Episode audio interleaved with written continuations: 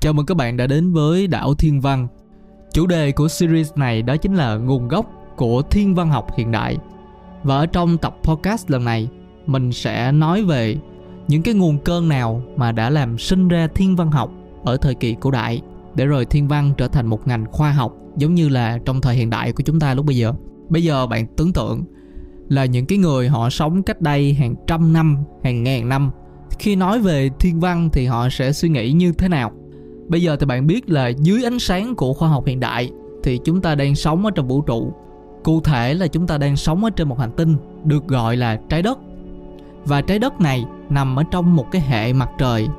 Hệ mặt trời thì có mặt trời nè, có trái đất, có sao thủy, sao kim, sao hỏa và những ngôi sao khác nữa. Và chúng ta cũng biết rằng trái đất của chúng ta đang sống, nó có hình dạng là giống như hình tròn, một hình cầu. Dĩ nhiên là cái hình dạng của nó không phải là một hình dạng hoàn hảo là hình tròn. Bởi vì bề mặt của trái đất thì chúng ta có thung lũng nè, chúng ta có núi nè, chúng ta có sông và chúng ta có cả những đồng bằng, những khe nứt, những sa mạc. Cho nên bề mặt của nó cũng khá là lồi lõm. Tuy nhiên thì khi chúng ta xem những bức hình được chụp từ các vệ tinh ngoài trái đất hay là các con tàu vũ trụ, thì chúng ta sẽ thấy là trái đất có hình dạng giống như là một hình cầu.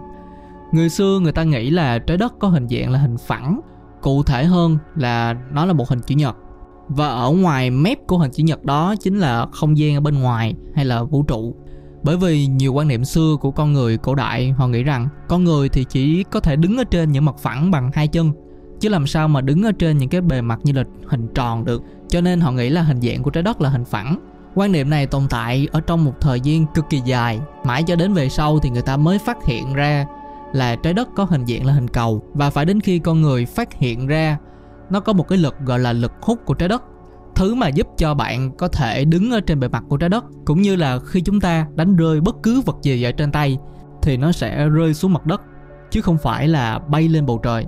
Nhưng cũng phải nói là cho tới tận bây giờ, thì cũng có rất là nhiều người tin vào ý tưởng trái đất phẳng. Nếu không tin mình thì bạn có thể lên facebook, có những cái hội nhóm giống như là hội những người tin vào trái đất phẳng, hay bạn có thể tìm những cái hội nhóm ở nước ngoài họ hay đặt tên là flat earth, tương đương với chữ trái đất phẳng trong tiếng việt. Nói tóm lại thì ý tưởng về trái đất, hay là khái niệm về trái đất, hay là vũ trụ, từ cổ chí kim thì có rất là nhiều ý tưởng. Trái đất có hình thù là hình tam giác, hình lục giác, rồi hình chữ nhật dẹp, rồi cả hình vuông và nhiều loại hình học khác nữa. Bên cạnh đó thì cũng có những dạng dị hình, giống như là hình của một cái ao nước. Ở trong series lần này thì chúng ta sẽ bắt đầu khám phá về khía cạnh lịch sử của thiên văn học. Và để cho nó đỡ nhàm chán hơn, thì mình sẽ nói ít về những cái nội dung thiên về khoa học lại, mà chúng ta sẽ có nhiều hơn những câu chuyện. Ví dụ như là những câu chuyện về Copernicus hay là Kepler và cả Galileo. Họ đều là những nhà khoa học ở thời kỳ phục hưng. Các vị này họ đã khám phá ra những thứ được gọi là mô hình mới gọi là mô hình, nhưng thật ra nó cũng giống như là những cái ý tưởng mà họ trình bày dưới dạng một cái mô hình để giải thích về những cái sự hiểu biết của họ về tự nhiên, về vũ trụ, cách vận hành của các hành tinh. Và những thứ đó nó đã đặt nền móng cho thiên văn học sau này. Những nhà thiên văn học ở thời kỳ phục hưng, họ đã phải đấu tranh rất là nhiều, kể cả về ở trong tinh thần của họ, về ở trong tri thức của họ, lẫn với những người, những ý kiến đến từ bên ngoài để họ có thể xây dựng được một mô hình của thái dương hệ, tức là hệ mặt trời, và một mô hình của vũ trụ.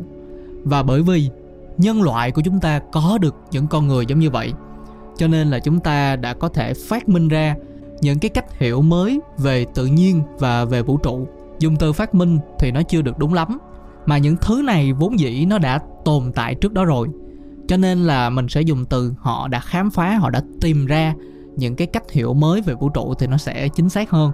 Và những cái cách nghĩ này, nó không dừng ở thiên văn học, mà nó còn tạo nền móng, tạo điều kiện cho những thứ mà ngày nay chúng ta gọi là khoa học. Ví dụ như là câu chuyện của galileo ờ, người ta đã phải đấu tranh là đâu mới là trung tâm của vũ trụ. Hồi xưa thì người ta có nhiều luồng ý kiến khác nhau, có phải mặt trời là trung tâm của vũ trụ hay không?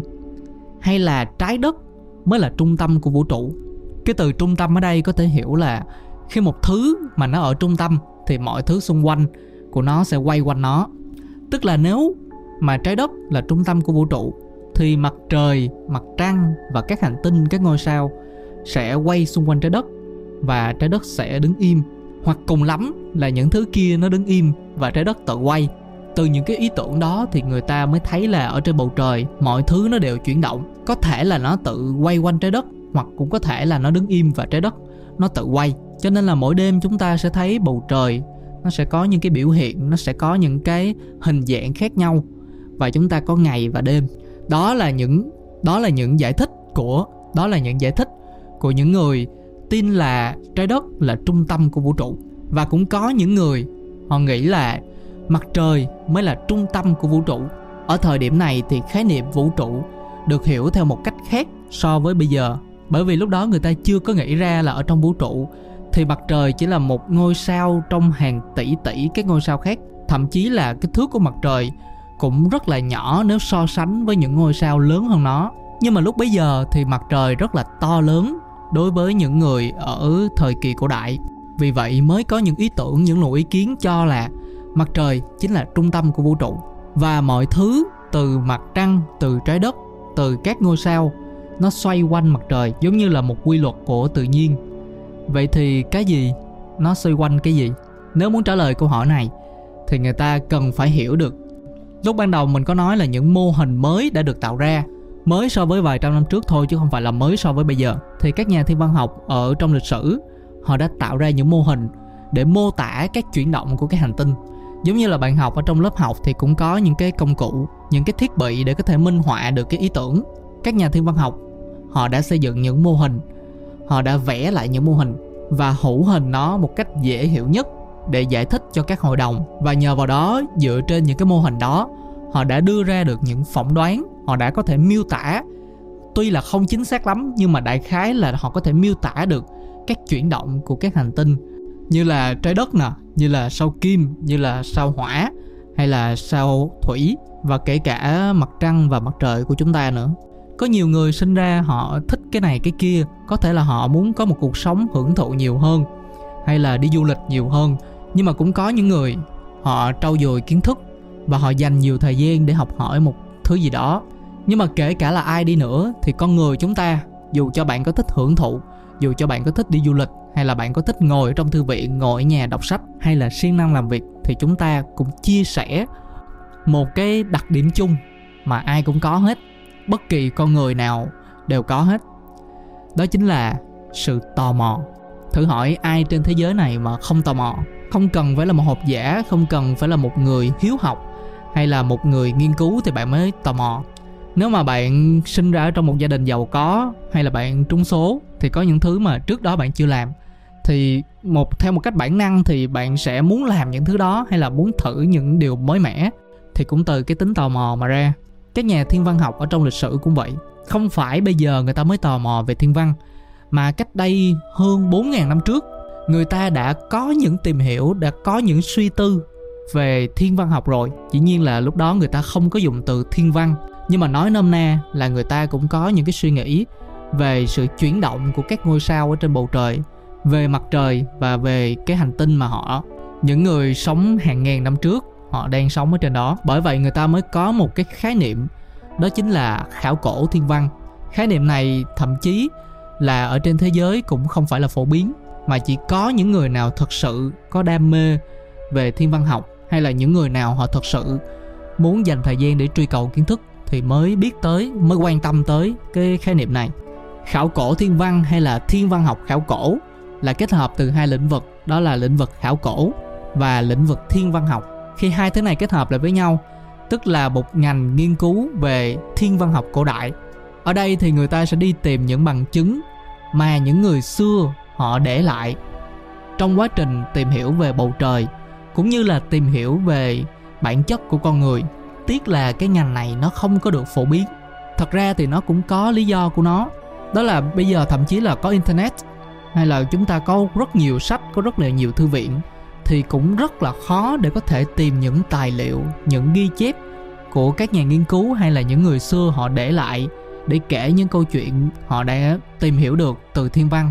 Đa số những thứ mà chúng ta có thể tham khảo được, nó chỉ xuất phát từ trong 100 năm đổ lại là cục. Nhưng mà cách đây hơn 4.000 năm, cũng có những cái bằng chứng ở phương Tây, họ đã tìm ra những thứ mà nó liên quan đến mối quan tâm về thiên văn của những người cổ đại, đó chính là một trong những khu thu hút khách du lịch ở nước anh, ở miền bắc của nước anh.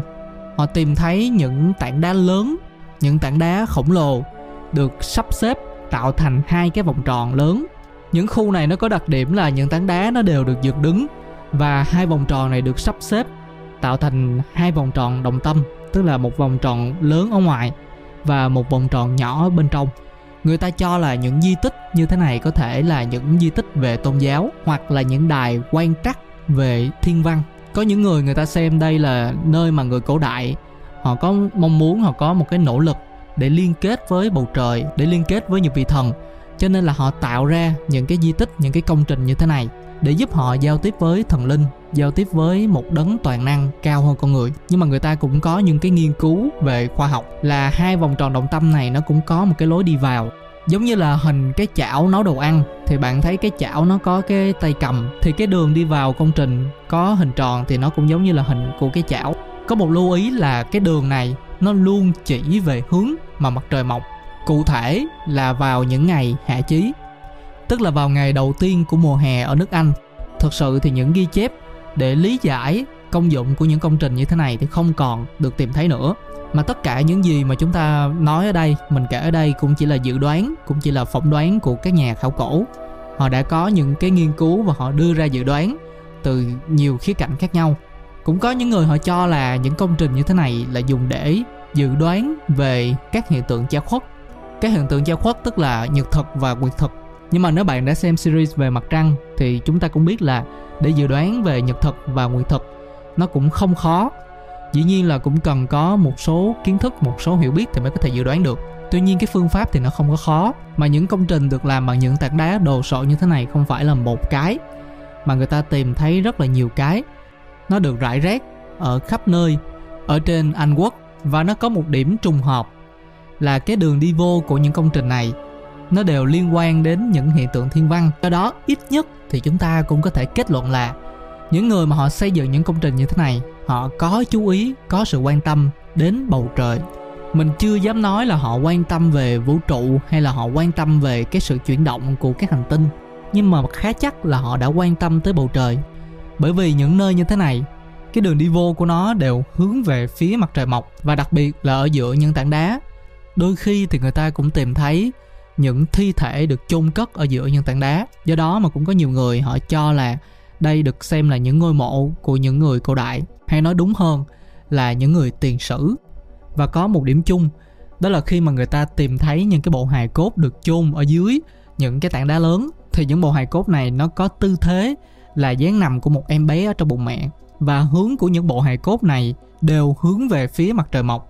Cũng bởi vì những lý do như thế này mà người ta nghĩ là những cái bộ hài cốt được sắp xếp như vậy, mang ý nghĩa là sự tái sinh. Nói tóm lại thì những công trình ở thế giới thời tiền sử, người ta tìm thấy thì đều có những cái sự liên kết, những cái sự sắp đặt, những cái sự sắp xếp liên quan đến thiên văn. Cái sự mong muốn tìm hiểu về thiên văn cũng có thể xuất phát từ cái trí tò mò mà chúng ta đã nói như lúc nãy. Mà không chỉ ở nước anh, mà thậm chí là ở khắp nơi trên thế giới, những cái sự sắp xếp mang tính chất thiên văn học có liên quan tới bầu trời, có liên quan tới ở vị trí mọc của mặt trời là một cấu trúc rất là thiên liêng và phổ biến ở khắp nơi trên thế giới. Ví dụ, có nhiều ngôi mộ được định hướng về phía mặt trời mọc, hay là ở những quốc gia khác ở châu âu thì người ta xây những ngôi mộ về phía đông nam vào lúc bình minh của ngày động chí. Ánh sáng từ mặt trời lúc đó sẽ chiếu vào những công trình như thế này rồi sau đó nó tạo thành một dải ánh sáng để chiếu vào phía trung tâm của ngôi mộ. Thực chất thì ngày nay không có ai biết những cái ý nghĩa về cái sự liên kết giữa thiên văn học và những công trình như thế này. Nhưng mà có một điểm chung giữa các địa điểm này, đó chính là những công trình này nó có liên quan đến tôn giáo, hoặc ít nhất là nó mang tính thiêng liêng. Bởi vì những công trình này đó chính là những ngôi mộ, đó chính là những nơi thờ cúng, những thánh địa, hoặc là những tế đàn cho nên chúng ta thấy là ở nhiều ngàn năm trước, thì những thứ liên quan tới thiên văn đã xuất hiện. Do đó, nguồn gốc của thiên văn học không nằm ở những khoa học phức tạp, và nó cũng không nằm ở toán học, mà nó lại xuất phát từ một thứ mà có nhiều người họ nghĩ là nó trái ngược với khoa học. Đó chính là tín ngưỡng. Từ tín ngưỡng ở đây tức là niềm tin của con người vào những thứ mà họ muốn khám phá họ muốn tìm thấy bản chất thật sự của con người. Họ muốn tìm hiểu về sự liên kết giữa con người và bầu trời. Giữa con người và những thứ to lớn hơn là con người. Và ở trong chặng đường đó, thiên văn học đã vô tình được hình thành. Và ngày nay đã trở thành một ngành khoa học được rất nhiều người quan tâm ở trên thế giới. Và đây cũng là toàn bộ nội dung của podcast số lần này. Đừng quên nhấn đăng ký để không bỏ lỡ số ra tiếp theo. Nếu mà bạn có quan tâm tới những chủ đề khác, ví dụ như là địa lý, lịch sử hay là văn học cảm xúc, hoặc là về sáng tạo thì có thể ghé qua những kênh khác của quần đảo podcast. Còn bây giờ thì mình xin cảm ơn và hẹn gặp lại vào podcast số ra kế tiếp.